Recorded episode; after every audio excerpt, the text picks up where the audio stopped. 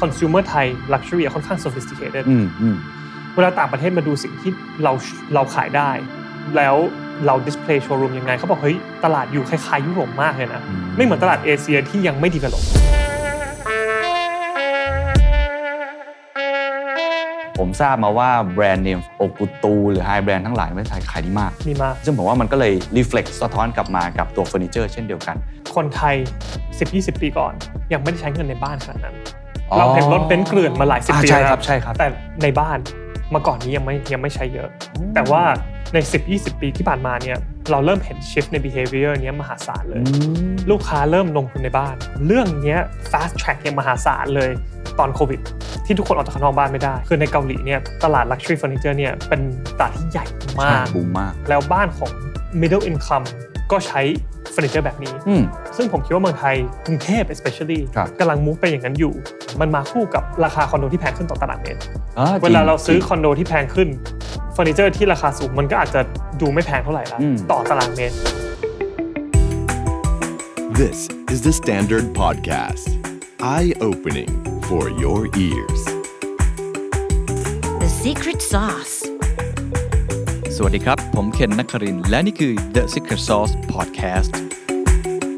The Secret Sauce episode นี้สนับสนุนโดย Euro Creations What's your secret? เวลาพูดถึงคำว่า Luxury คุณผู้ชมนึกถึงคำว่าอะไรครับ บางคนบอกว่าความหมายของความหรูหรา นั่นก็คือความ Exclusive บางคนบอกว่าคือ Heritage หรือว่าเรื่องของประวัติศาสตร์ หรือว่าเรื่องที่เป็น Emotional Value ความพึงพอใจส่วนตัว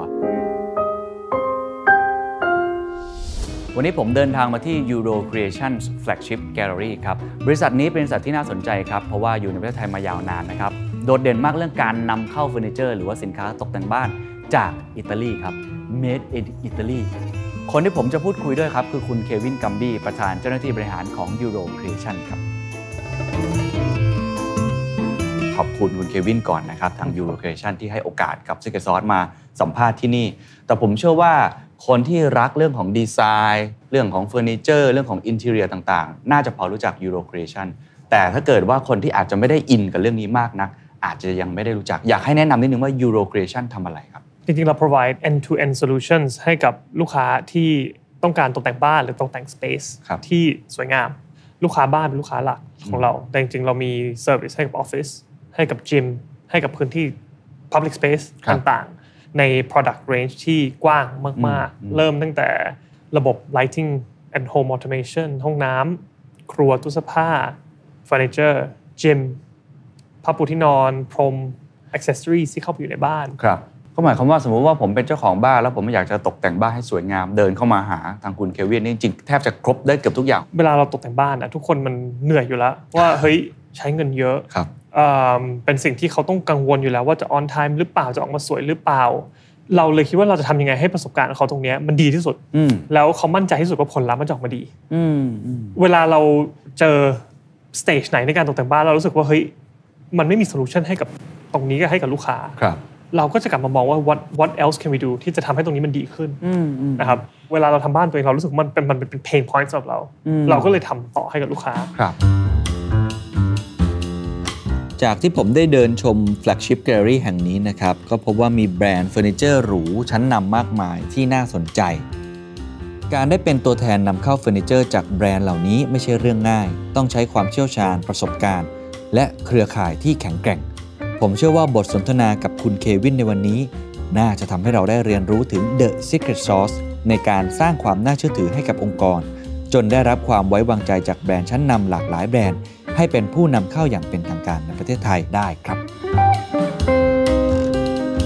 จริงๆ Euro Creations เริ่มใน 1996นะครับคุณพ่อคุณแม่ผมเป็นคนเริ่มบริษัท แต่ก่อนเนี้ยคุณพ่อคุณแม่ทำบริษัทชื่อ Crystal Symphony อยู่แล้ว ซึ่งบริษัทนี้เป็นบริษัทที่ทำเอ่อ crystalware กับ glassware ที่เป็นของตกแต่งบ้านครับอยู่แล้ว คือแกก็อยู่ใน luxury มาก่อนนี้อืมแล้วก็มาทำ luxury furniture ต่อครับ ตอนผมเข้ามาเริ่มใหม่ๆ เราก็คุยกันในทีม management ว่าเราอยาก offer more of a solution อืมให้กับลูกค้าอืมเราก็เลยคิดว่าเฮ้ยเราเราควรจะ move into kitchens and wardrobes ครัวตู้เสื้อผ้า เราก็เริ่มครัวตู้เสื้อผ้าครับซึ่งตอนนั้นเรายังไม่ได้แบรนด์นี้นะครับแบรนด์นี้เป็น probably the best in Italian design ซึ่งมันใช้เวลานะตอนนั้นเรายังไม่ได้แบรนด์นี้อืมอ่าแต่ว่าเราเริ่มคิดแล้วว่าเราอยาก offer end to end solution ให้กับลูกค้าครับ หลังจากสักพักเรา add outdoor furniture หลังจากสักพักเรา add ห้องน้ำมาถึงทุกวันนี้อ่าเมื่อ 5 ปีที่แล้วอ่า November 2018 เรา add Techno Gym ซึ่งเป็น the best in fitness ซึ่งก็เป็นของอิตาลีเหมือนกัน อิตาลีเหมือนกัน หลายๆ คนไม่รู้ใช่นึกว่าใช่เป็นของอเมริกาคนจริง ๆ ไม่ associate จิมกับอิตาเลียนใช่ไหมแล้วผมก็คิดไม่ถึงเหมือนกันครับแต่ว่าจริง ๆ จริงๆเอ่อ wellness มันมันมันลิงก์มาตั้งแต่ Roman times you know history of bath of spa of of taking care of yourself มันครับมันมันมานานมากใน culture ของอิตาลีแล้วผมคิดว่าถ้าเราเห็นดีไซน์ของเทคโนโลยีแล้วเวลาเรารู้แล้วเป็นอิตาเลียนเราเลย ผมว่าเราอ๋อเลยแหละมันถึงสวยขนาดนี้ใช่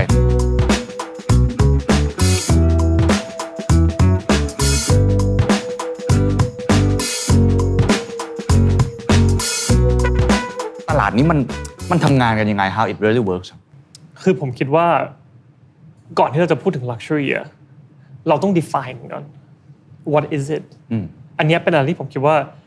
ทุกคนขายคอนโดบอก super luxury ultra luxury โอ้โหแบบคำว่า luxury นี่แบบกลายเป็นไม่มีความหมายเลย ทุกอย่าง is luxury ไปหมดเลย เพราะฉะนั้นเราต้อง define ก่อน what is it มันต่างกับ premium ยังไง premium กับ luxury ต่างกันยังไง that's where we have to start สำหรับผมนะครับผมว่า lux- luxury มันคือ something that's not necessary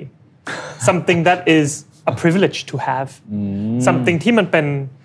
something that you reward yourself มันไม่ใช่ของจำเป็น แต่ว่าเป็นของที่ให้รางวัลกับตัวเอง เป็นของที่มันมี privilege บางอย่าง เพราะฉะนั้นเสร็จต่อไปผมอยากชวนคุยว่าเฮ้ย premium กับ luxury มันต่างกันยังไงสำหรับเราอะอันนี้คือสำคัญมาก เพราะเวลาเราเลือกแบรนด์เข้ามาใน collection ของเรา เราต้องอธิบายให้ลูกค้าได้ว่าแบรนด์ใน collection ของเรามันมันมีบางอันเป็น premium ไหมมันเป็น luxury หมดเลย premium กับ luxury มันต่างกันยังไงเขาควรจะซื้ออันไหนเออต่างกันยังไงฮะอะสำหรับผมนะครัครับบผมว่าผมว่า this is มันไม่มีมันไม่มีมันไม่มี dictionary Bible definition ใช่ตลาด luxury เป็นตลาดที่ถูกถูก research น้อยมากเอิ่มผมว่าถึงเราถึงเห็นว่าโอ้โหคนที่เขาเข้าใจตลาดเนี้ยคือแบบ LVMH อย่างเงี้ยเขาโตเร็วมาก คนที่เขาเข้าใจจริงๆเขาสามารถ grasp the essence และโตได้เร็วมาก แล้วผมว่าตลาด luxury มันเป็น emotional value ค่อนข้างเยอะด้วยใช่อ่าสำหรับผม ผมยกตัวอย่างรถแล้วกัน ผมว่ารถ BMW 5 Series อย่างเงี้ย it's a premium car อยู่จ่ายเงินเพิ่มมานิดนึง และอยู่ไล่รถที่ดีเพิ่มกับรถอื่นนิดนึงอยากจะจ่ายเพิ่ม 30%ดีขึ้น 30% price quality มันมี ratio ที่ที่เหมาะสมอยู่ แต่สมมติ BM Series 5คันละ4ล้าน3ล้าน4ล้าน คุณ justify ยังไงที่จะไปซื้อรถที่เป็นอะไรเซ Rolls Royce 40 ล้าน มันดีกว่า BM Series 5 10 เท่าหรือเปล่า คงไม่เนาะเรื่องพาะมัน functional it- ก็อาจจะไม่ใช่ขนาดนั้น it takes you from A to B เหมือนกัน มันเซฟเหมือนกัน มันเร็วเหมือนกัน มันปลอดภัยทุกอย่างมันดีเหมือนกันหมด ทุกดีไซน์มันดีเหมือนกัน แต่ว่าคอสในการผลิต Rolls Royce คันนั้นนะมันแพงกว่าเยอะจริงๆนะครับ ครับ because เขาใส่ craftsmanship มันจำเป็นไหมที่ต้องให้ผู้ชายคนหนึ่งมานั่งสกรูคุณใช้เครื่องได้มันไม่จำเป็น แต่ว่าลูกค้า appreciate มันมี craftman มันมี history history อย่างที่สำคัญมากของ luxury heritage มันมีมันมีอะไรที่ it's valuable to the heart it's valu- valuable to the soul คุณคุณ luxury คุณเริ่ม shift ไป design มากกว่าการซื้อ product ละในตลาดของ Eurocation เรามีลูกค้าทั้งสองกลุ่มครับแล้วตลาด Luxury มัน finite ลูกค้ากลุ่มนี้มันมีอยู่จำนวนหนึ่งแต่สิ่งที่เราเริ่มขยายไป more and more ทุกวันคือตลาดพรีเมียม แต่ถ้าในเชิงของเฟอร์นิเจอร์ล่ะคครัรับบหรือครัวเนี่ยหลายคนบอก เฮ้ย เก้าอี้บางตัวตัวละสองหมื่นบางตัว ตัวละห้าแสนใช่ไหมฮะโต๊ะบางตัวตัวละอะห้าพันอ่าฮะบางตัวตัวละล้านครับอันเนี้ยมันต่างกันตรงไหนในในมุมของคนที่ทำด้านนี้โดยตรงอะผมยกตัวอย่างนะครัวล้านหนึ่งครับ ครัว2ล้านกับครัว10ล้านอืมไอ้หนึ่งกับสองเนี่ยมันอาจจะต่างกันที่ functionality ครับต่างที่ quality basic สิ่งที่อยู่ใส่เข้าไปเอ่อ accessory กับ hardware ที่คุณใช้ ที่ทำให้มันเปิดปิดสวยงามสะดวกเวลาใช้ไม่ไม่ไม่ปึ้งป้างอืมใช้คุณภาพดี อยู่กับคุณไป 20-30 ปี อันนี้คือส่วนต่างสำหรับครัวที่แบบเป็นครัว basic basic ครัว premium ครับจาก 2 ล้านไปถึง 10 ล้าน premium to luxury ละ this is unnecessary ทำไมคุณต้องใช้หินที่เป็น exotic stone จากอิตาลีครับเพราะว่าฉันพอใจอ๋อเพราะว่าฉันต้องการ the best ฉันต้องการหินที่มันสี ขาวแบบนี้แล้วมีแร่สีทองวิ่งอยู่ตรงกลาง because it's beautiful and I love it and and it's something ที่ทำให้ฉันพอใจทำไมดีเทลต้องมีหิน wrap เข้าไปในมือจับไม่จำเป็นเลยไม่มีใครทำเลย ใช้ cost แพงขึ้นไม่รู้กี่เท่าเพื่อทำตรงนี้ครับเวลา you go beyond function แต่ละชิ้นมันมีมันมี history ของมัน ผมทราบมาว่าแบรนด์เนมแฟชั่นแบรนด์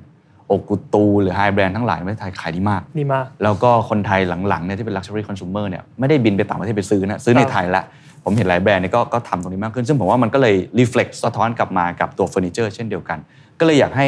ในฐานะที่เป็นอ่าคนที่ทำธุรกิจด้านนี้โดยตรงอะลอง reflect market landscape นิดหนึ่งครับว่าตอนเนี้ย luxury consumer ในไทยเนี่ยมันเป็นยังไงบ้างครับ เมืองไทยมี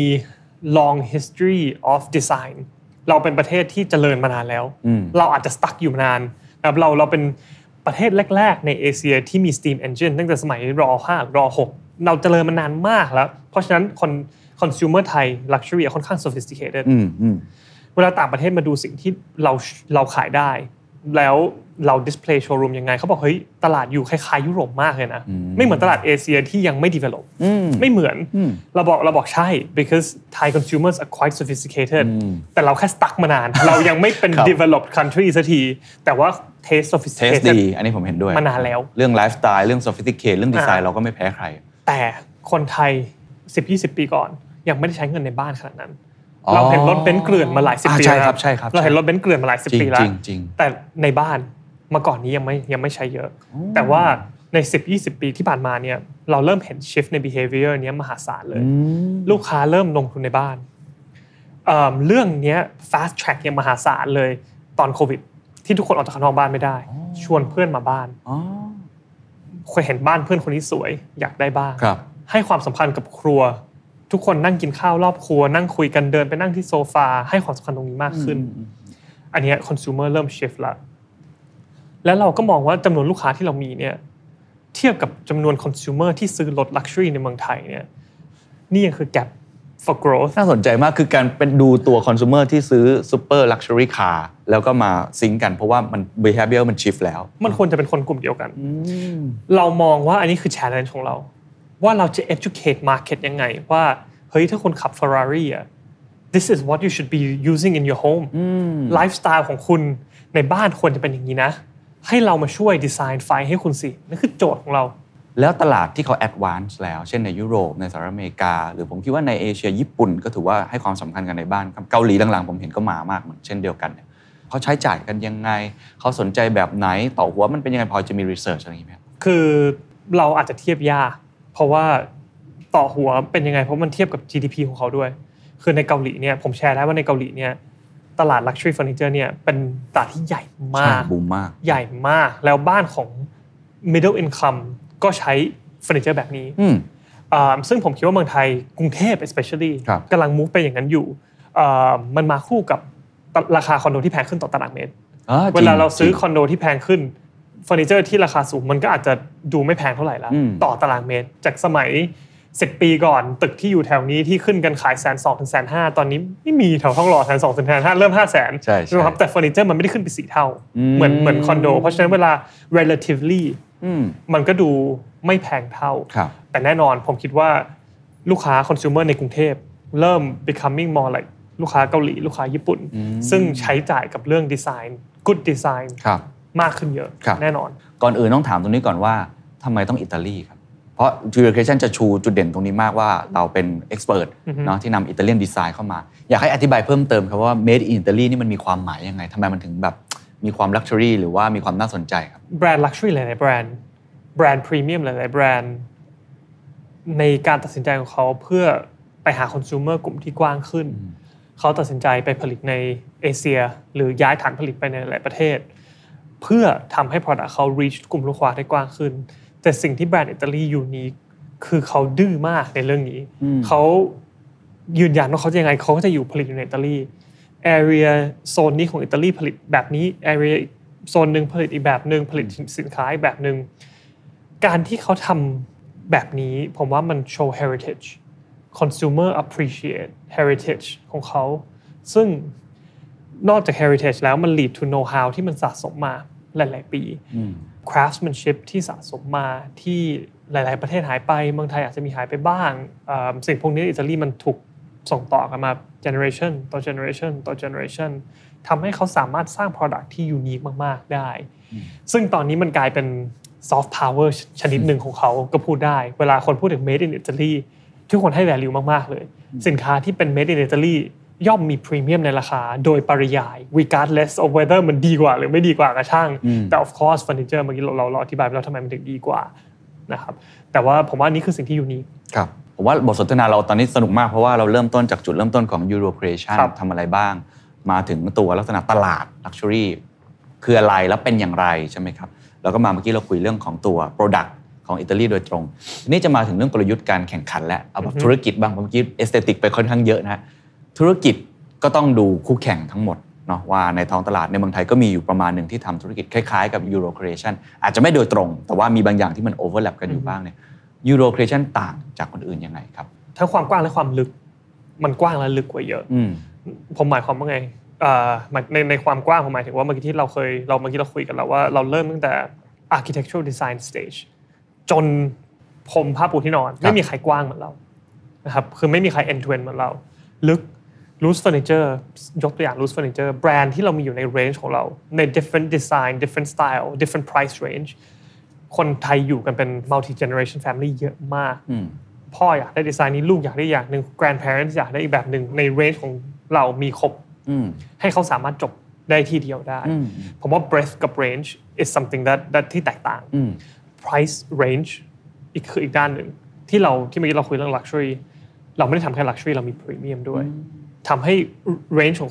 customer เราค่อนข้างกว้าง หลายๆคนอาจจะอยู่แค่ luxury หรืออยู่แค่ premium อยู่แค่จุดใดจุดหนึ่ง แต่เรามีกว้างมาก ซึ่งผมคิดว่าองค์กรที่จะโตต่อเนื่องไปอะเราต้องมีลูกค้าที่กว้าง มีมี breadth มี range ที่กว้างทำให้มันเป็นการลงทุนที่ดีเอิ่ม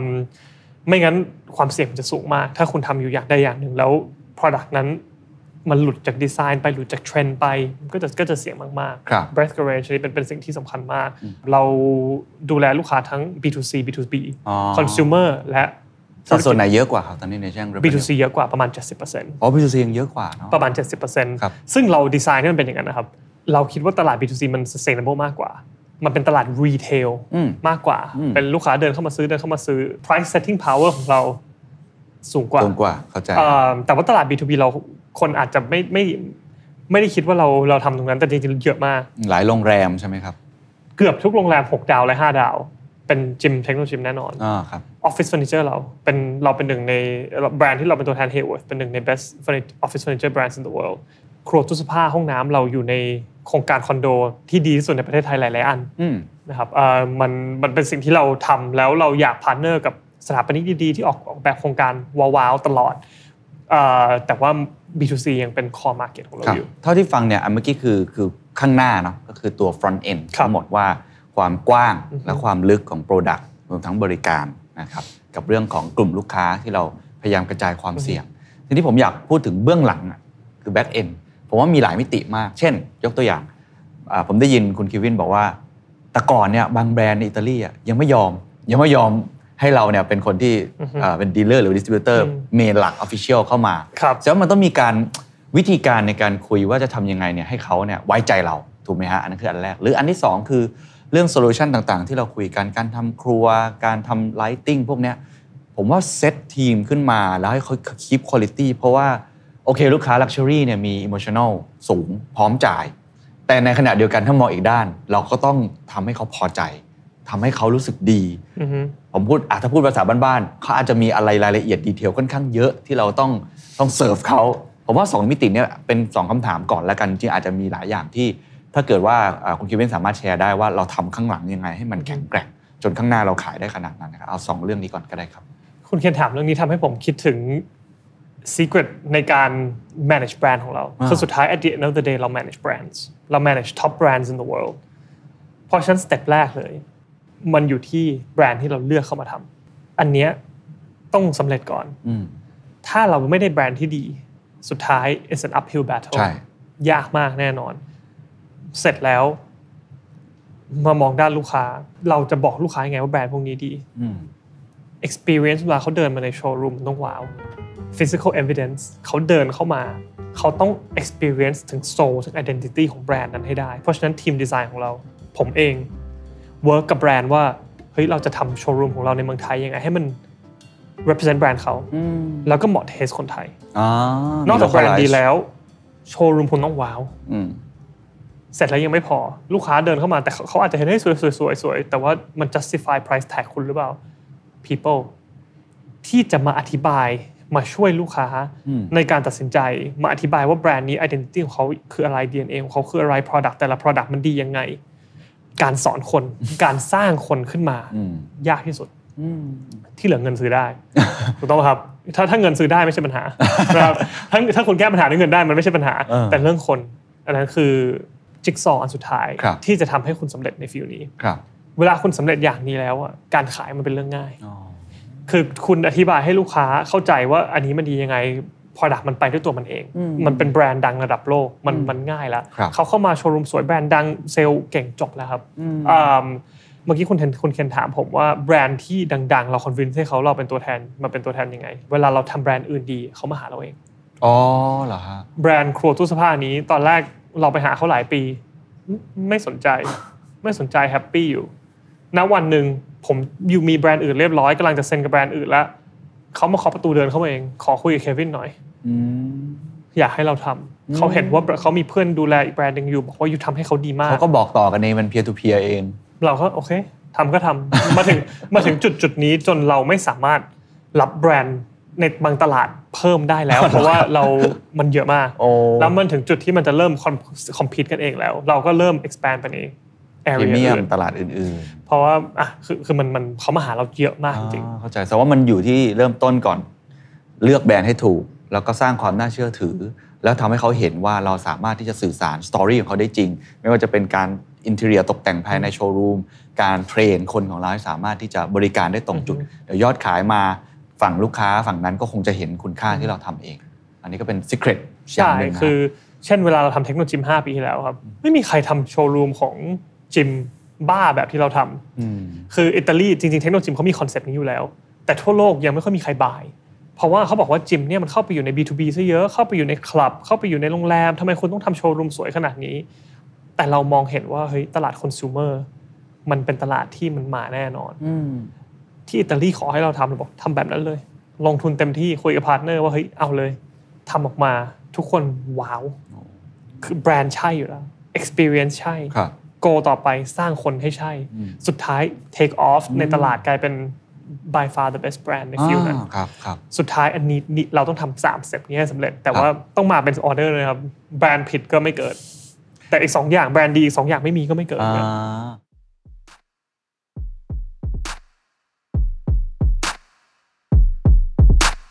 สำหรับโชว์รูมของเทคโนจิมที่คุณเควินพูดถึงนี้ตั้งอยู่ไม่ไกลกันครับ ผมมีโอกาสได้ไปเยี่ยมชมเช่นกัน ชื่อแบรนด์ของเขามาจาก 2คำนี้ครับ เทคโนโลยีกับ Gymnastics เป็น wellness brand ที่ให้ sense of luxury ที่ค่อนข้างชัดเจนก็คือมีความเนียบดีไซน์หรูหรา ตอนไหนที่บอกว่าเราต้องทำเรื่องของจิม equipment แล้วทำไมต้องเป็นเทคโนโลยีแล้วเข้าไป approach เขาหรือว่าเราเจอได้ยังไงครับคือผมคิดว่า wellness industry เป็น industry ที่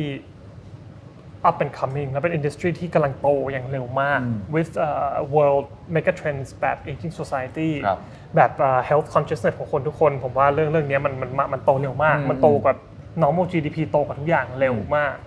แล้วเวลาเราได้โอกาสเอ่อทางแบรนด์ติดต่อมาว่าเขาอยากหา distributor ในในในเมืองไทย อ๋อ นี่คือแบรนด์ติดต่อมาเอง ติดต่อมาเองโอ้คือเขาบอกว่าอนาคตของเขาอะอยู่กับคนที่เข้าใจดีไซน์ และเข้าใจลักชัวรี่ ไม่ได้อยู่กับคนที่ทำฟิตเนสมาก่อนโอ้ นี่เขาเข้าบอกทางเลยเขาอยากเลิก as approach แบรนด์เขาเหมือนกับแบรนด์ฟิตเนสเขาอยาก approach แบรนด์เขาเหมือนแบรนด์ลักชัวรี่ครับแล้วก็แบรนด์ดีไซน์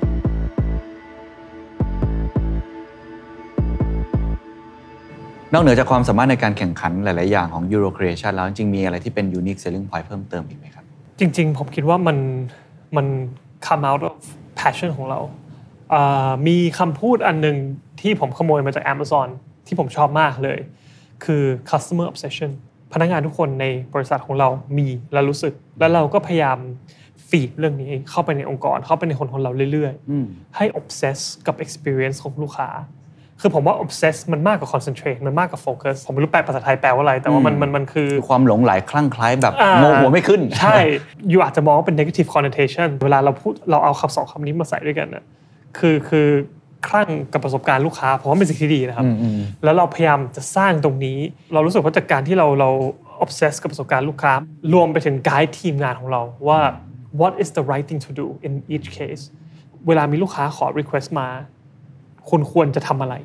มันเป็นการสร้างเอา culture ขององค์กรว่าว่า what comes first ครับ does cost come first or customer experience come first กลายเป็น customer obsession เนี่ยเป็นเหมือนดาวเหนือของเรา เจฟเบซอสเขาเก่งมากที่คิดเรื่องนี้ออกมา ผมก็ขอยืมมาใช้เลยแล้วกันครับเพราะว่ามันคือสิ่งที่เรารู้สึกอยู่แล้วครับอย่างเมื่อกี้ที่ยกตัวอย่างเรื่อง customer obsession เนี่ยผมเชื่อว่าจริง ๆ แล้ว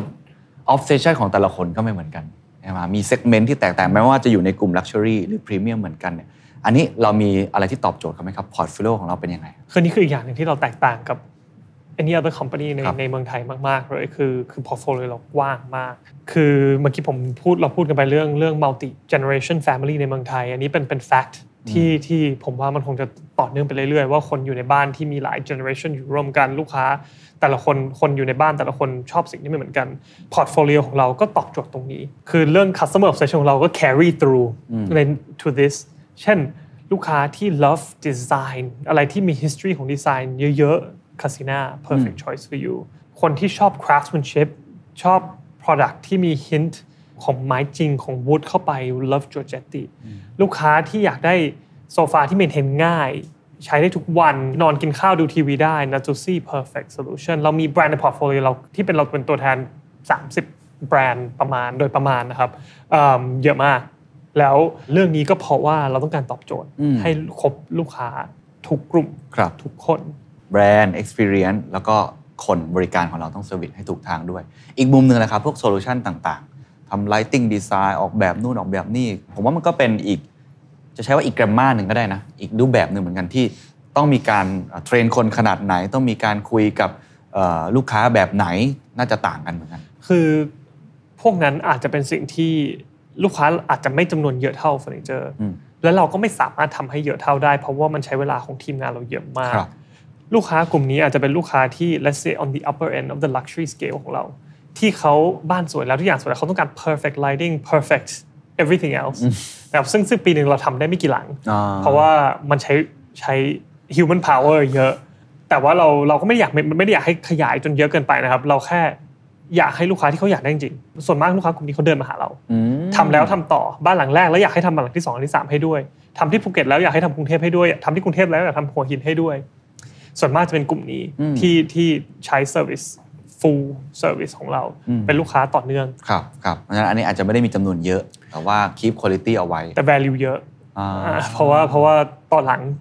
จำนวนเงินครัที่บเขาใช้กลุ่มนี้เขาใช้เงินได้เยอะ ครับครับอนาคตล่ะครับเข้าใจว่าอยากจะระดมทุนในตลาดหลักทรัพย์ ซึ่งตอนที่ผมได้ยินครั้งแรกผมก็ประหลาดใจนิดนึงนะฮะหนึ่งเราไม่ค่อยเห็น เราไม่ค่อยเห็นลักชัวรี่เข้าตลาดหลักทรัพย์นะ ในเมืองไทยแล้วกันอือฮึในต่างประเทศอิตาลีผมก็เข้าใจว่าแบรนด์ต่างๆ ที่เป็นเฮาส์เขาก็จะไม่ค่อยอือฮึสักเท่าไหร่ เราก็จะเห็นอ่าอย่างในอเมริกาจะเห็นอยู่บ้าง LVMH อะไรพวกเนี้ยก็จะเป็นแบรนด์แบบเป็นเฮาส์ใหญ่จครัริงบๆที่มี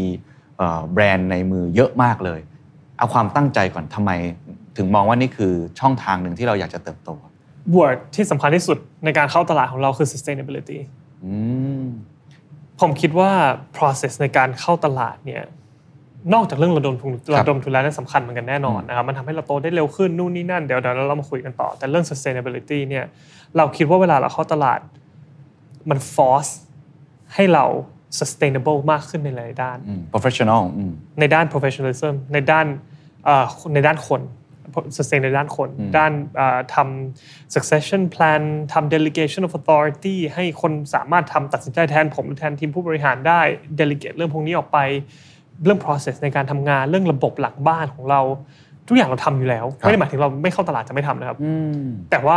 การที่มัน force ว่า2ปีคุณต้องจบ มันทำให้มันเกิดแล้วเร็วแล้วคุณเห็นผลลัพธ์แหละว่ามันมันเสร็จ แล้วเวลามันเสร็จแล้วเนี่ยหลังที่เราเห็นในใน process ในการเตรียมตัวเข้าตลาดเนี่ย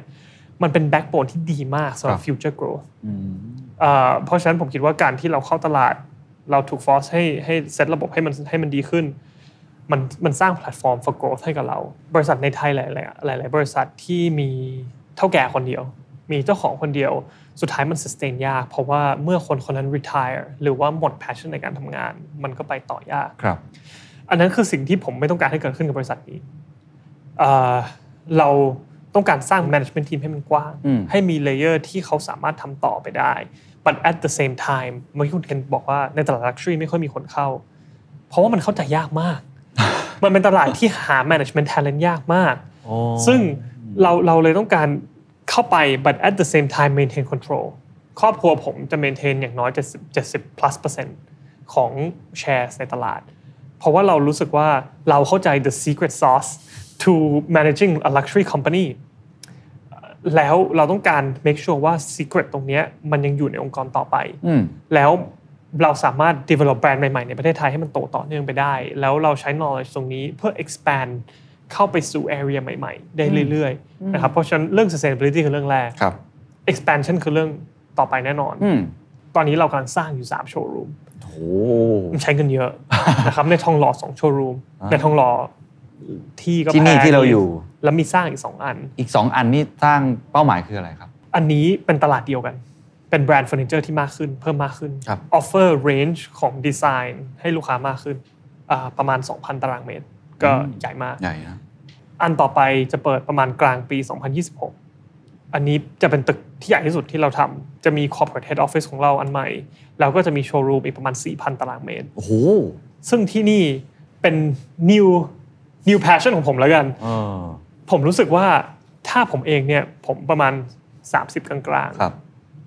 ถ้าผมไม่ได้เป็นผู้ถือหุ้นใน Euro Creations ผมไม่มีไม่สามารถเป็นลูกค้า Euro Creations ได้ เพราะว่า range ราคามันสูงครับเรากำลังเราถามว่าเฮ้ยแล้วถ้าเราไม่ได้ซื้อของที่เนี่ย เราอยากแต่งบ้านเราไปไหน ไม่มีอืมมันไม่มีจริงอืมๆ Gap ตั้งแต่ IKEA ยัน Luxury มันมันมันโอ้โห it's such an open playing field เรารู้สึกว่าเขาควรจะมีออปชันมากกว่านี้อืมซึ่งมันเป็นอะไรที่ยาก แล้วเราก็อยากทำมานานแล้ว แล้วเวลาเราได้ที่ผืนนี้เราก็บอกเฮ้ยตรงนี้แหละ ในทองหล่ออเราอยากสร้างประสบการณ์ให้กับลูกค้าให้รู้สึกว่า luxury experience เหมือนกับมาทอซื้องหล่ที่อนี่สี่พันตารางเมตร ใหญ่มากนะครับ พื้นที่ luxury experience เหมือนที่นี่ แต่ว่า price range affordable มากกว่านี้ เราจะ blur line ระหว่าง premium กับ luxury ให้มากขึ้นอ๋อนะครับให้ให้ครับให้เขาได้ประสบการณ์ที่ luxury แต่สินค้าจะเป็นสินค้า premium มากขึ้นเอออะเหมือนต้องกับคิดเวลาคำใหม่มาฮะอะเหมือนกับเวลาเราเข้าไปซื้อ หลุยส์วิตองมันก็มีกระเป๋าตังค์ใบละหมื่นสองหมื่นเหมือนกันอ่าใช่ใช่ใช่สุดท้าย Product พวกนี้เขาเขาทำมาเพื่อให้ new luxury consumer ได้ touch something that might not be actual luxury เข้าใจครับ เป็น mass produced ให้เขาได้ luxury อินสปิเรชันก่อนอะอีกก่อนสิบปีคุณมีตังค์คุณกลับมาซื้อครับ trunk ของเรานะเราคุณกลับมาซื้อพวกพวก haute couture ของเรานะ เหมือนเราก็สามารถเข้าถึงคนได้ได้ range ที่กว้างขึ้นด้วย โดยที่ยังไม่เสียตัวตนของเราครับ อันนั้นก็คือ adventure อันใหม่ของเราที่เรา ที่เราหวังว่าเราจะได้เริ่มในปี 2026ครับแล้วก็โชว์รูมที่ 3 คือที่ภูเก็ตอ๋อซึ่งโอ้ใกล้เปิดแล้วเดือน2เดือนนี้จะเปิดแล้วภูเก็ตนี่มีตลาด Luxury Consumer เพียบเลยใหญ่มากอยู่แล้วเนาะโอ้อันนี้ก็ดูในแง่ของการขยาย expansion ทำโชว์รูมต่างๆ มีกลยุทธ์อื่นๆไหมครับ ที่ได้เงินระดมทุนไปแล้วจะไปทำอะไรเป็นพิเศษ คือก้อนที่ใช้เงินมากที่สุดคือด้านด้านขยายสาขาครับแน่นอนนะครับอืมแต่ด้านอื่นที่เราทำ ตอนนี้ที่ทำอยู่แต่ว่าเรื่องพวกนี้เราทำด้วย cash flow ของบริษัทเราได้อยู่แล้ว คือการลงทุนใน backbone ขององค์กร ระบบคอมพิวเตอร์ทั้งหลายแหล่อืม SAP Salesforce เพื่อ manage experience ของลูกค้าให้ดียิ่งขึ้นอืมให้ช่วยให้ทีมงานของเราเข้าใจลูกค้ายิ่งขึ้น ให้เข้าใจ behavior ของลูกค้ายิ่งขึ้นว่าลูกค้าซื้อ product นี้เสร็จแล้วไปซื้อ product นี้ต่อออืมเพราะอะไรแล้วทำไมไม่ไปซื้อ product นี้ต่อ เรายังทำอะไรไม่ดีพอครับ analyze ตัวเราเอง train sales invest ใน Euro Creations Academy เพื่ออ train sales ออกมา train คนที่เป็นคนที่เราแบบเราออกมาอืมเพื่อช่วยอธิบายลูกค้าครับในครับ journey ของการตกแต่งบ้านของเขาในการตกแต่งจิมของเขา decorate จิมของเขาในการทำออฟฟิศของเขา อันนี้คือ challenge ที่เรากำลังทำอยู่ทุกวันครับ ในแง่ของเอ่อการลงทุนบ้างครับ นักลงทุนก็คงจะมีคำถามต่างๆ มากมาย หนึ่งในนั้นผมเชื่อว่าคือ ผลตอบแทนของเขาที่จะได้นะครับกำไรของเขาที่จะได้ต่างๆเนี่ยที่ทำยังไงให้เราเติบโตได้อย่างต่อเนื่อง เพราะว่าผมแน่ใจว่าตลาดนี้โตก็จริงแต่เราจะสามารถไปแบ่งเค้กตรงนี้มาได้มากน้อยแค่ไหนอันนี้คือความท้าทายอย่างหนึ่งหรือเปล่านอกเหนือจากสิ่งแรกที่ที่มันเป็นแฟกต์ที่เราครับทำแล้วแน่นอนเลยคือ3โชว์รูมที่จะเปิดขึ้นที่จะเปิดขึ้นใหม่ ผมว่าอันนี้เป็นสิ่งที่สำคัญมากสำหรับ investor เพราะว่า growth มันถูก lock in ไปแล้ว นะครับเราเรามี clear plan ที่พื้นที่โชว์รูมเลือกแล้วดีไซน์เริ่มแล้ววันเปิดวันที่จะเปิดค่อนข้าง set in stone แล้ว อันนี้เป็นสิ่งที่สำคัญมากอืมที่ที่ให้ certainty กับ investor กับผลลัพธ์ขององค์กรที่จะโตไปใน 5 ปี 7 ปีข้างหน้า อีกเรื่องหนึ่งคือตลาด luxury ตลาด premium กลุ่มลูกค้าเราเนี่ยค่อนข้าง resilient มาก ๆ ใน 2008 crisis ในโควิดองค์กรเราผ่านมา อย่างได้ด้วยดีด้วยซ้ำไม่กระทบ ไม่กระทบช่วงโควิดเราโตเร็วมาก ช่วง 2008 2009เราก็โต คือกลายเป็นช่วงที่ทำให้เรา take off เพิ่มเพิ่มคืขึ้นออีกด้วยซ้ำกลุ่มลูกค้ากลุ่มเนี้ยเป็นกลุ่มที่เขามี spending power อยู่แล้วอ๋อเป็นกลุ่มที่ recession proof ก็พูดได้อืมอืมตลาด luxury มันมันไม่ cyclical เราคิดว่าเป็นหนึ่งในสิ่งที่ investor อาจจะสนใจมากอืมๆว่าเฮ้ยฉันจะ invest ในบริษัทอะไรที่ไม่ใช่แบบว่า ช่วงนี้ตลาดไม่ดีบริษัทนี้ไปด้วยไม่ครับเรามั่นใจใน resilience ขององค์กรเรางั้น crisis ต่างๆ ที่เกิดขึ้นกันในเชิงวิกฤตเศรษฐกิจเนี่ยจริงๆ กลุ่มลูกค้าเราไม่ค่อยได้รับผลกระทบ ก็ทำให้ตัวบริษัทเราไม่ค่อยได้รับผลกระทบครับด้วยอันนี้ก็ลิงก์กับวิธีดีไซน์ของดีไซน์ขององค์กรเราด้วยว่าเราดีไซน์ไว้ to, to make sure ว่า fixed cost ของเราในในเชิงค่าเช่า หรือหรือ liability พวกนี้ไม่ สูงจนเกินไปอืมทำให้ในในในช่วงในช่วงดีกำไรเราก็ดีขึ้นในช่วงไม่ดีกำไรเราก็ยังดีอยู่อืมอืมอีกมุมหนึ่งครับเรื่องของการอ่าขยายตลาดเมื่อกี้บอกมีเรื่องของโชว์รูมเนาะเราครับมี growth story ต่างๆ ที่เรากำลังพยายามจะทำมากขึ้น แต่ก็ผมก็แอบได้ยินเหมือนกันว่า ถ้าเราเปรียบเทียบเรื่องของตัว luxury กับ premium เนี่ย Euro Creation กำลังจะขยายตัวเองลงมาในตลาดพรีเมียมเพิ่มมากขึ้นด้วยเนี่ยครับขยายความนิดนึงครับ กลุ่มที่ผมรู้สึกว่า offering ยังขาด ในตลาดเมืองไทยคือกลุ่ม premium อืมเมื่อกี้เราเทียบเราใช้รถเป็น analogy อะนะคครัรับบอ่าตอนนี้สินค้าที่เราขายใน Euro Creation เราอาจจะคิดว่ามันคือ BMW Series Series อืม7 and above เป็น Maybach เป็น Rolls Royce เป็น Ferrari เป็น Lamborghini กลุ่มเนี้ยเรามี product ให้เขาเยอะมากซีรีส์6ซีรีส์5 4 3 2 1 ลงมา product พวกเนี้ยเรามี solution ให้เขาน้อย ในตลาดก็มีให้เขาน้อย เพราะว่า passion ของเราคือการ bring good design to more people อืมตอนนี้ to bring it to more people เราต้องหา product พวกนี้มาให้อืมเพราะว่า more people จะใช้เวลานานกว่าเขาจะ afford Series 7ได้ทั้งประเทศอืมหรือว่ามันอาจจะเป็นไปไม่ได้เลยก็ใช่ก็ก็ก็พูดได้ เพราะฉะนั้นมันเป็น challenge ของเรา ที่จะหา solution ให้กับคนกว้างขึ้นให้ได้อืมอืมซึ่งสาขาที่จะอยู่ตรงใกล้ ๆ ทองหล่อซอยหนึ่งของเราครับเป็นสาขาที่เราจะ offer solution นี้ให้กับลูกค้าอ๋อนะครับอ่าก็เป็นเป็นสิ่งที่เราตื่นเต้นกับมันครับเป็นสิ่งที่เราคิดว่าจะเป็น another growth engine ขององค์กรเลย เพราะว่ากลุ่มนี้มันกว้างกว่ากลุ่ม luxury ก็คือจะพอสมควรจะ offer สินค้าพรีเมียมหลากหลายเพิ่มขึ้นครับใช่ไหมฮะอ่าถ้าเปรียบเทียบเป็นรถก็คือจะมีซีรีส์อื่น ๆ ที่ไม่ใช่แค่ above อย่างเดียวใช่แต่ว่าสามารถ affordable ได้เข้าถึงได้เพิ่มครับมากขึ้นยังไง ยังไง Euro Creations will never be a mass market company อ่าเราจะ be true to DNA ของเรา เราเราจะเป็นบริษัท premium luxury ตลอดไปอืมแต่ว่ากว้างขึ้นอืมนิดนึงครับคิดว่าการเข้าตลาดที่จะต้องโลโดนแรงกดดัน pressure จากนักลงทุน ให้ทำกำไรได้ตลอดเวลา keep EBITDA ไว้ให้มันอยู่อย่างนี้หรือสูงขึ้นด้วย ถ้าเกิดเขาอาจจะมีแรงส่งถึงมาเนี่ยมันจะทำให้ตัวตนของเราเสียไหมครับ เพราะก่อนหน้านี้มันเป็น family business ที่ทำลักษณะแบบที่ ไม่มีใครมากดดันขนาดนั้น หรืออาจจะมีที่บ้านกดดันผมก็ไม่แน่ใจนะ ผมคิดว่าเรากดดันตัวเองมากที่สุดอ๋อคน investor เราจะเจอก็ quarter ละครั้งปีละครั้งอืมเราเจอ family เราเองบ่อยมากอืมเราจะถือหุ้นมากกว่า70%เราเป็นคนที่ได้เสียมากที่สุดอืมกับองค์กรนี้อืมผมคิดว่าสิ่งที่ investor จะมั่นใจได้คือ เราจะ put long term interest ขององค์กร ไว้เป็นอันดับแรกอืมมากกว่า short term interest ของ ใครก็ช่างอืมนะครับคือเราเราคิดว่าเพราะเราจะถือมัน 70 plus เปอร์เซ็นต์เราจะ make sure ว่าบริษัทเนี้ยอนาคตมันดีอืมไปตลอดอืมอืมเราแล้วผมคิดว่าเรื่องนี้คือสิ่งที่ investor เขามันจะทำให้เขามั่นใจมากที่สุดอืมว่าครอบครัวของ founder ครอบครัวที่ยังรันอยู่จะรันต่อไปยาวครับๆเขาเราเข้าใจธุรกิจดีที่สุด interest ของเราจะอยู่ยังอยู่องค์กรนี้ยาวๆอืม but at the same time ผมไม่ได้บอกว่าเราไม่สนใจ short term results สุดท้าย short term profit มันก็โชว์ sustainability ขององค์กรเหมือนกัน ถ้ามันมี crisis หรือมีอะไรเข้ามา เราต้องไม่ ignorant to that part เราต้อง make sure ว่า long term growth ไม่ได้ come at the price of short term sustainability ครับขององค์กร แบรนด์นี้เป็นพื้นที่ชั่วคราวครับของ Poltrona Frau Poltrona Frau คือหนึ่งใน original leather company ของ Italian furniture เป็นแบรนด์ที่ทำเบาะให้กับ Ferrari Ferrari ใช้ Persona f i l บริษัทเดียว เท่านั้น ถ้าเข้าไปในโรงงานเขาจะเห็นมี production line อันหนึ่งที่ทำให้ Ferrari อย่างเดียวเลยเล็กๆความแต่นั่พิงเศสษบายมาควากมพิเศษของเขามัคืนออะไรครับ พวกหนังเลหนังเรื่องคุณภาพหนัง คุณภาพหนังของเขาเลใช่ยใช่โต๊ะทำงานหนังทั้งหมดไม่ค่อยเห็นบ่อยๆนะครับพูดถึงโอ้โหวิธีการในการขยายกิจการนะครับหรือว่ากลยุทธ์ในการเติบโตมากมาย ผมเชื่อว่าจริงๆ ทุกองค์กรก็คงจะมีความท้าทายแหละ มีอุปสรรค หรือว่ามีสิ่งที่เรากำลังกังวลอยู่ในฐานะ ผู้บริหารเลยเนี่ยมองว่าอะไรคือความท้าทายใหญ่ที่สุด ผมคิดว่าเรื่องนี้อาจจะเป็นสิ่งที่คุณเคนได้ยินจาก CEO หลายๆท่านคล้ายๆกันครับซึ่งซึ่งมันเป็นเรื่องที่ท้าทายจริงๆ ในเมืองไทยคือ human resource อืมอ่าการที่เราจะขยายสาขาอีกหลายสาขา เราย่อมต้องการคนอีกเยอะ ทั้งทั้งคนที่ขายของหน้าร้าน คนที่ service ลูกค้า after sale ที่ head office อันนี้เป็นสิ่งที่ที่เราหนีไม่พ้นอืมอืมตอนนี้เราวางแผนแก้ปัญหาโดยเราสร้าง Euro Creations Academy ขึ้นมา เพื่อผลิตคนที่ obsess กับ customer experience เหมือนเราอืมเป็นเป็นสิ่งที่เป็นสิ่งที่ไม่ใช่เป็นเรื่องง่าย เป็นสิ่งที่เราใช้เวลากับมันเยอะมาก อาจจะใช้เงินน้อยกว่าเวลา แต่เวลาก็คือเงินนะครับ คือคือคือ how do we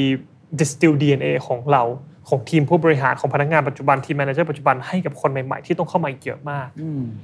แล้วเขาให้มี DNA แบบนี้ต่อไป ผมว่าหลาย ๆ แบรนด์ที่เขาขยาย แล้วเขา lose DNA เขาเองไปเนี่ยอ๋อจริงครับมันจะทำให้ประสบการณ์ลูกค้ามีปัญใช่หาใช่อันนี้คือ challenge ของเราเลย เราจะขยายยังไง keep standard keep DNA keep service ให้กับลูกค้า และให้เขา experience ว่าเฮ้ยเขายังได้ service แบบเดิมอยู่ อันนี้คือคือ challenge ครับที่ที่ ก็ที่ต้องเราทำ Academy อย่างจริงจังทำ Training โปรแกรมอย่างจริงจัง แล้ว training โปรแกรมแบบนี้ทีมผู้บริหารเราเองต้องลงมาลุยเอง เพราะมันไม่ได้มีสอนกันทั่วไปเนาะแล้วมันก็ไม่มีใครที่มี DNA อันนี้ strong เท่าทีมเรา ทีมผู้บริหารเราผมเองกับทีมที่ใกล้ชิดผมมากที่สุดที่จะมามาแชร์ passion นี้อ่าให้กับคนที่เข้ามาในองค์กรของเราเหมือนว่ากับภารกิจตอนนี้คือการถ่ายทอด DNA ของคุณเควินและ Family ลงมาให้กับพนักงานคือจริงๆทีมทุกคนจริงๆทีมผู้บริหารเราก็ค่อนข้าง strong นะครับมีเป็น10ท่าน แต่ว่า พนักงานเราตอนนี้เกือบเกือบ300คน แล้วจะต้องเข้ามาอีกกี่คนเพื่อเพื่อ maintain showroom อีก 3 ที่ที่เรากำลังกำลังจะเปิดครับมันต้องจากจากกลุ่มเนี้ยต้องต้อง distill มันลงไปครับกัครับผมไม่ได้บอกว่ากับ 200 กว่าคน 300 คนที่เรามีอยู่ก็ยังไม่ strong พออตรงนี้เราก็ยังต้องทำอีก รวมถึงคนที่จะเข้ามาใหม่ ต้องทำต่อเนื่องไปอีกอันนี้คือสิ่งที่เหนื่อยแน่นอน แต่น่าจะสนุกครับ ทีนี้พูดถึงส่วนตัวบ้างแล้วกันนะครับ เอาแบบความฝันแล้วกัน ความฝันที่อยากจะเห็น แบรนด์ของเราเนี่ย Euro Euro Creation เนี่ยเราเราฝันอยากเห็นอะไรอีก 5 ปีข้างหน้าก็ได้ครับ หรือว่าเป็นเป้าหมายส่วนตัวในฐานะผู้นำเลย เราอยากคือเห็นมันเป็นอะไร คือ vision ผมผมแชร์ vision ของเรานิดนึงมัน sounds คลีเช่หรือคอนี้นิดนึงนะครับ แต่ผมรู้สึกว่าไอ้ vision ขององค์กรเราอะคือ life is better in a beautiful space ผมอยากเห็น beautiful spaces everywhere ในเมืองไทย ผมอยากเข้าไปใน lounge สายการบินไทยแล้วบอกว่า this is perfect ผมจะไม่แก้อะไรเลย ผมอยากเข้าไปในร้านอาหารในเมืองไทยแล้วบอกว่าเฮ้ยว้าวผมอยากเห็นพื้นที่แบบเนี้ยเยอะอืมๆในประเทศไทย เพราะว่าเวลาพื้นที่มันสวยทำให้เรารู้สึกสบายใจกับสนุกกับ space มากขึ้น Euro Creations has to be part of that process แล้วผมอยากให้คนนึกถึง Euro Creations as the คนคนแรกที่ จะเป็นคนช่วยเขาเพื่อสร้างพื้นที่แบบนั้นอยากให้มันเป็นคนที่เขาคนแรกที่เขาโทรหา จะเป็นผมหรือจะเป็นทีมงานของเราว่าเฮ้ย I'm creating a restaurant สร้างร้านอาหารอยู่สร้าง airport lounge อยู่สร้างบ้านอยู่มาช่วยหน่อยหาทำยังไงให้มันเป็นพื้นที่ที่แบบ perfect ให้ได้อ่าอันนั้นคือสิ่งที่เราอยากเห็นผมว่าประเทศที่เขา appreciate aesthetics แบบ refine aesthetics แบบนั้นนะผมอยากให้เมืองไทยเป็นจุดนั้นอ่าเราเริ่มเห็นสิ่งที่เปลี่ยนเปลี่ยนไปแล้ว แต่ว่า การ cost conscious ของเมืองไทยมันสูงมากทำให้ challenge ถึงตรงนั้นมันมันยากนิดนึงครับแต่เราอยากเราอยากเป็นหนึ่งในคนที่ drive change ตรงนั้นให้เกิดขึ้นให้ได้ส่วนตัวล่ะครับ ความสุขส่วนตัวเลย หรือว่าสิ่งที่ทำงานในทุกวันนี้ life pleasure ของผมคือค่อนข้างเบสิกนะครับผมถ้าผมอยากมีบ้านสวยๆ เราชวนเพื่อนมานั่งชิลกินกินข้าว อยู่ในพื้นที่ของผมเพื่อนสนิทกลุ่มเล็ก ๆ นั่งกินไปเรื่อยๆ ชิล in a nice space ตอนนี้เอ่อกำลังสร้างคอนโดอยู่แล้วก็สร้างบ้านอยู่อีกที่หนึ่งก็อยากทำที่แบบเนี้ยแล้วก็ถ้าเป็นไปได้ในอนาคตก็อยากช่วยคนทำที่แบบนี้แล้วอยากไปอยู่ในพื้นที่แบบนั้นกับเขาแล้วเวลาเห็นเขา enjoy อะเวลาสมมติเราชวนคนที่เป็นลูกค้าลูกค้ารายล้นก็ไปกลายเป็นเพื่อน เข้าไปอยู่ในพื้นที่แล้วแบบเฮ้ยเวลาเขา enjoy มันทำให้เรา enjoy ไปด้วย ตอนนี้ก็ กำลังทำคอนโดคอนโดตัวเองจะเสร็จ ก็ look forward มาก ๆ เลยว่าเฮ้ยเวลาครัวเราเสร็จแล้วมีเพื่อนมาแฮงเอาท์ครับเขาจะ enjoy ในพื้นที่ของเราเหมือนกับที่เรา enjoy ไหมนั่นก็เป็นเป็นเป็นสิ่งที่เราชอบครับถ้ามีโอกาสจะขอไปเยี่ยมบ้านนะครับ อยากเห็นมากเลยว่าจะเสร็จแล้วโทรไปเชิญมันคจะรับแบบ beautiful ขนาดไหนนะฮะวันนี้ขอบคุณมากนะครับ ขอบคุณครับ ขอบคุณครับ And that's the secret sauce. ถ้าคุณชื่นชอบ The Secret Sauce episode นี้นะครับ ก็ฝากแชร์ให้กับเพื่อนๆ คุณต่อด้วยนะครับ และคุณยังสามารถติดตาม The Secret Sauce ได้ใน Spotify, SoundCloud, Apple Podcast, Podbean, YouTube และ Podcast Player ที่คุณใช้อยู่นะครับ และอย่าลืมติดตาม Facebook Fanpage The Secret Sauce เข้ามาติชมเข้ามาพูดคุยกับผมได้เลยนะครับ